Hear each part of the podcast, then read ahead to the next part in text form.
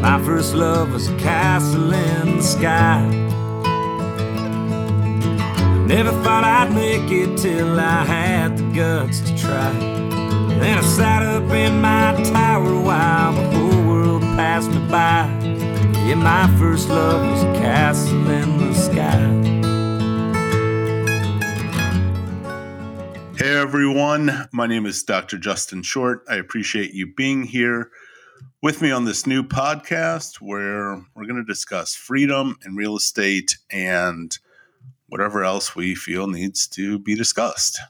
My original intent was to create this podcast to keep in touch with a group of docs already investing in turnkey rentals and create a place to send others to get more information about what we do or to just get some new point of view regarding real estate investing because quite a few of the docs on the list have introduced others who may not be dentists or know anything about me from TLP, which is totally fine. So, however, you ended up here today, again, I'm very glad you're here. And together, we're just going to kind of see where it goes. I want to start off with a brief background for those of you who are not familiar with me or my story. I'm going to run through that to start off. And then towards the end of this podcast and subsequent podcasts, we'll break down some topics further as this podcast evolves. So we'll see.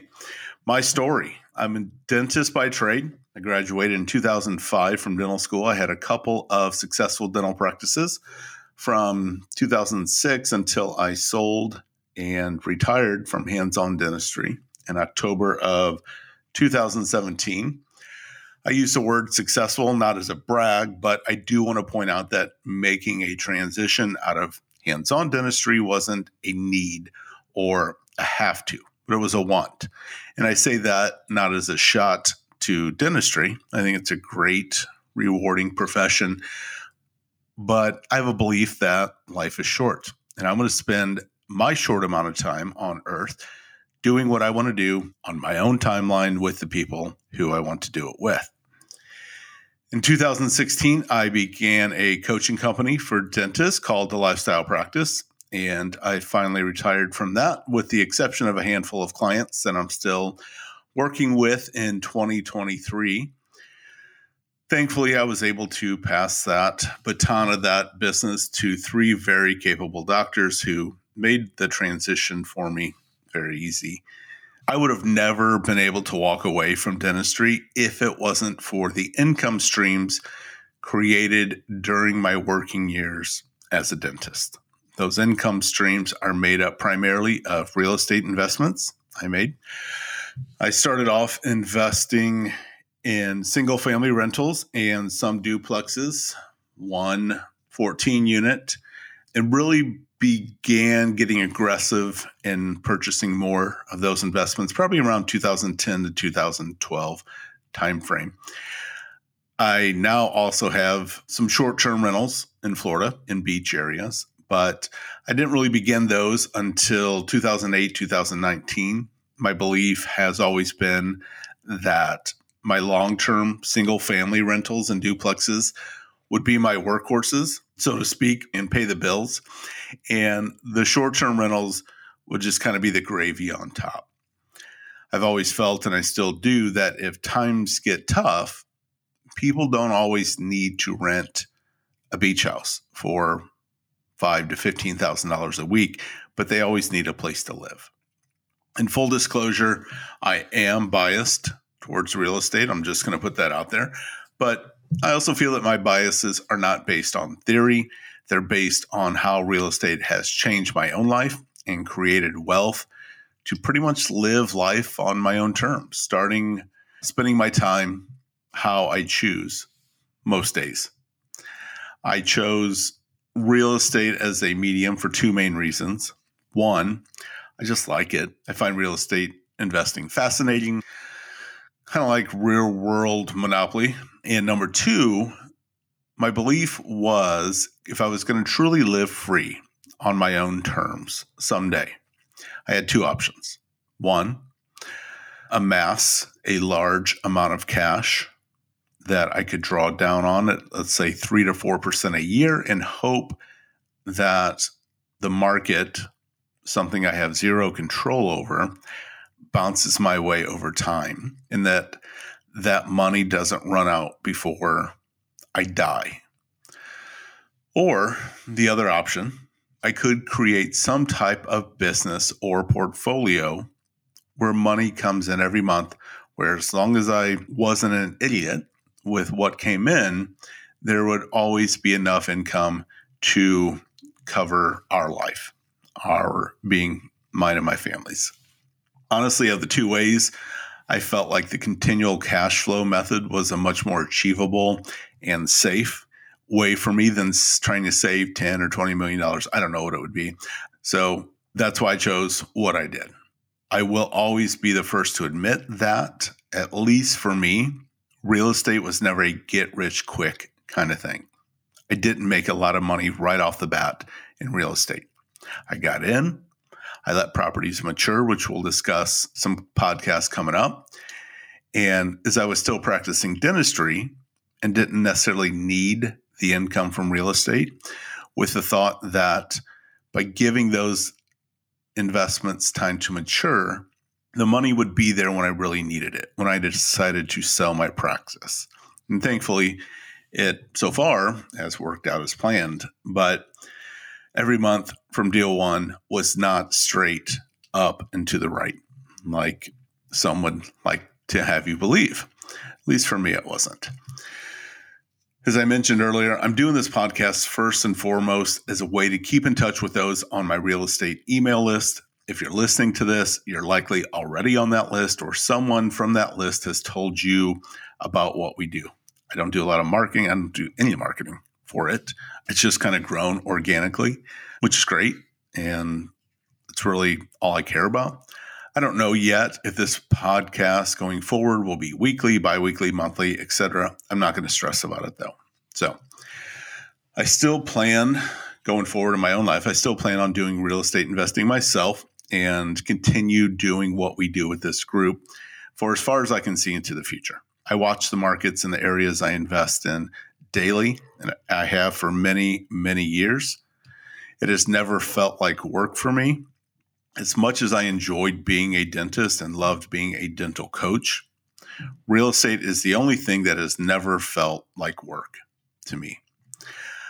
I want this podcast to be a place where those who are already investing can send their friends or colleagues who are interested in getting started themselves to get more information and also learn and grow themselves. I've always believed that success is more sweet when you can bring others along with you and get to see them grow and enjoy the spoils also.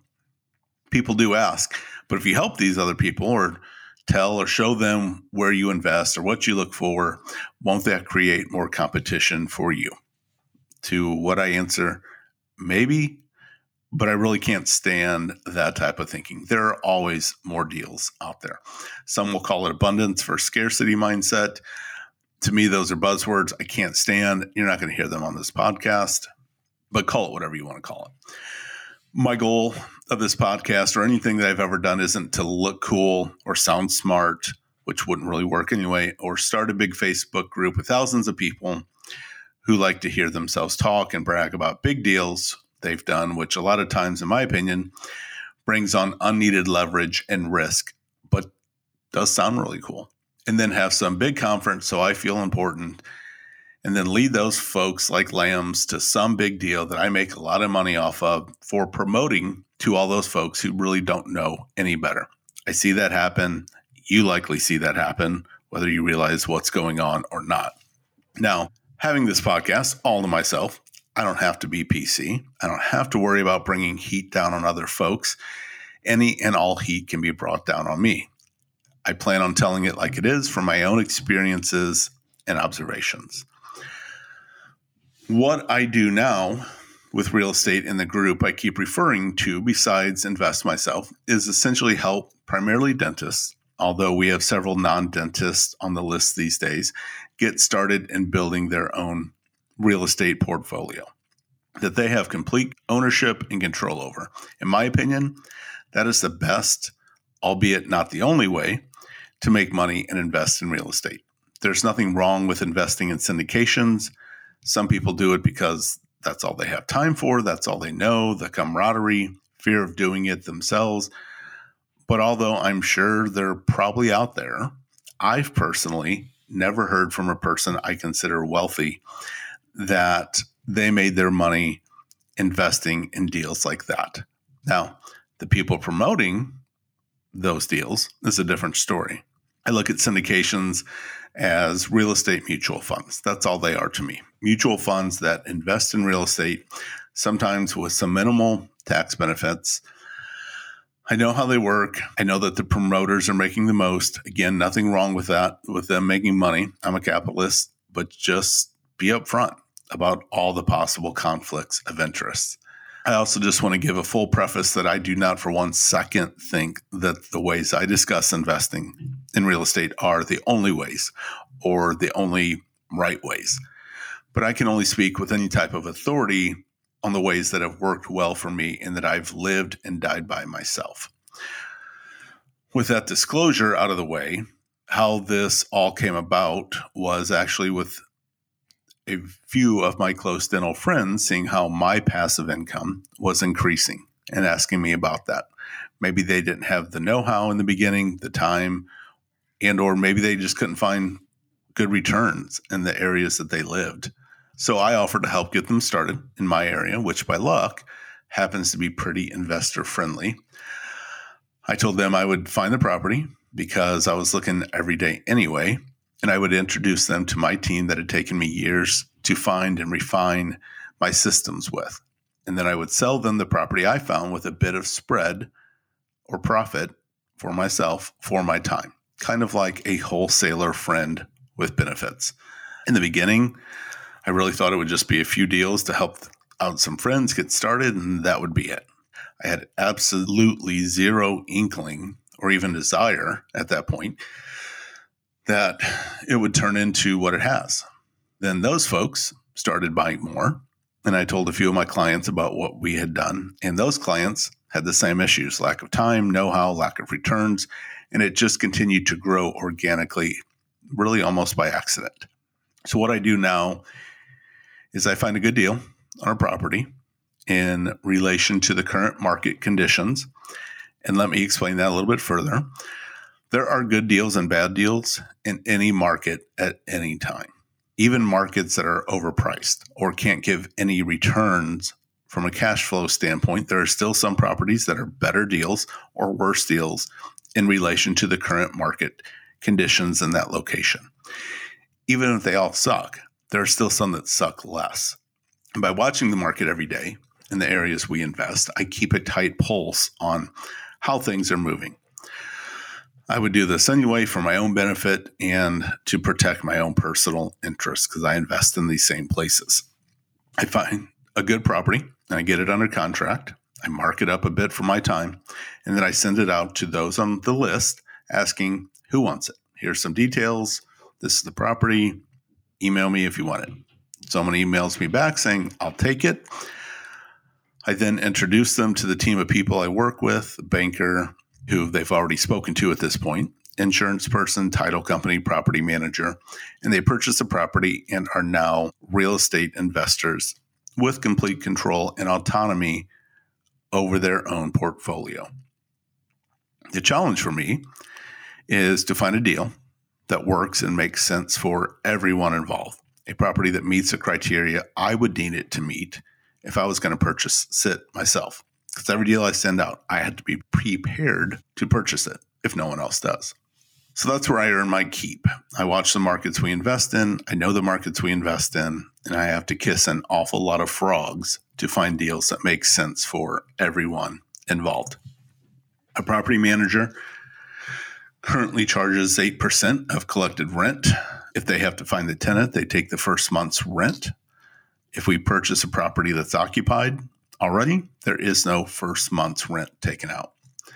Our property manager handles pretty much everything. They will screen and find tenants. They will handle those calls that tenants make when something breaks. They handle turning the property over and getting it through inspections when a tenant moves out. And yes, they'll handle the eviction when that's needed too, because it does happen. Time involvement for our investors is pretty minimal to extremely minimal, I'd say. And my goal for these investors is to accumulate their own assets that they have complete and total control over. Because in my own experience, and from those that I know, follow, or have studied, those are the ones that achieve the greatest wealth. Control doesn't mean they're going to be going in and fixing toilets, but they have control how long they hold it, when they sell, tax advantages, how they improve, et cetera, et cetera. And then wealth used well can lead to freedom. And that's my goal. I will say that we all have ups and downs. I have furnaces that go out. I have tenants that don't pay sometimes. But in general, nothing, not even dentistry, has created wealth in my life like real estate has. And I can honestly say that is my goal for each and every one of you. I know a lot of this was old hat for a lot of you who have already been purchasing properties and growing your portfolio. But to some of you, I'm sure it's new. And as we go along and continue, I hope that you're encouraged to begin down your own real estate investing path. I lose no amount of sleep. If you just want to listen along on the podcast and have no intentions of buying real estate in St. Louis like our group does, that's perfectly fine. Doesn't matter to me. So, again, as we wrap up this first one, this was the intro podcast. I know kind of basic, but I need to provide some context. And I'm hoping to get more into the meteor stuff coming up very soon. If you have any questions, you're always welcome to email me at Justin B. Short at yahoo.com. I'm keeping the non fancy, non pretentious email for now, and we'll see if I upgrade that at all. Who knows? But Thanks again for listening. And next time, we're going to begin digging in. Peace. My first love was a castle in the sky. Never thought I'd make it till I had the guts to try. Then I sat up in my tower while the whole world passed me by. Yeah, my first love was a castle in the sky.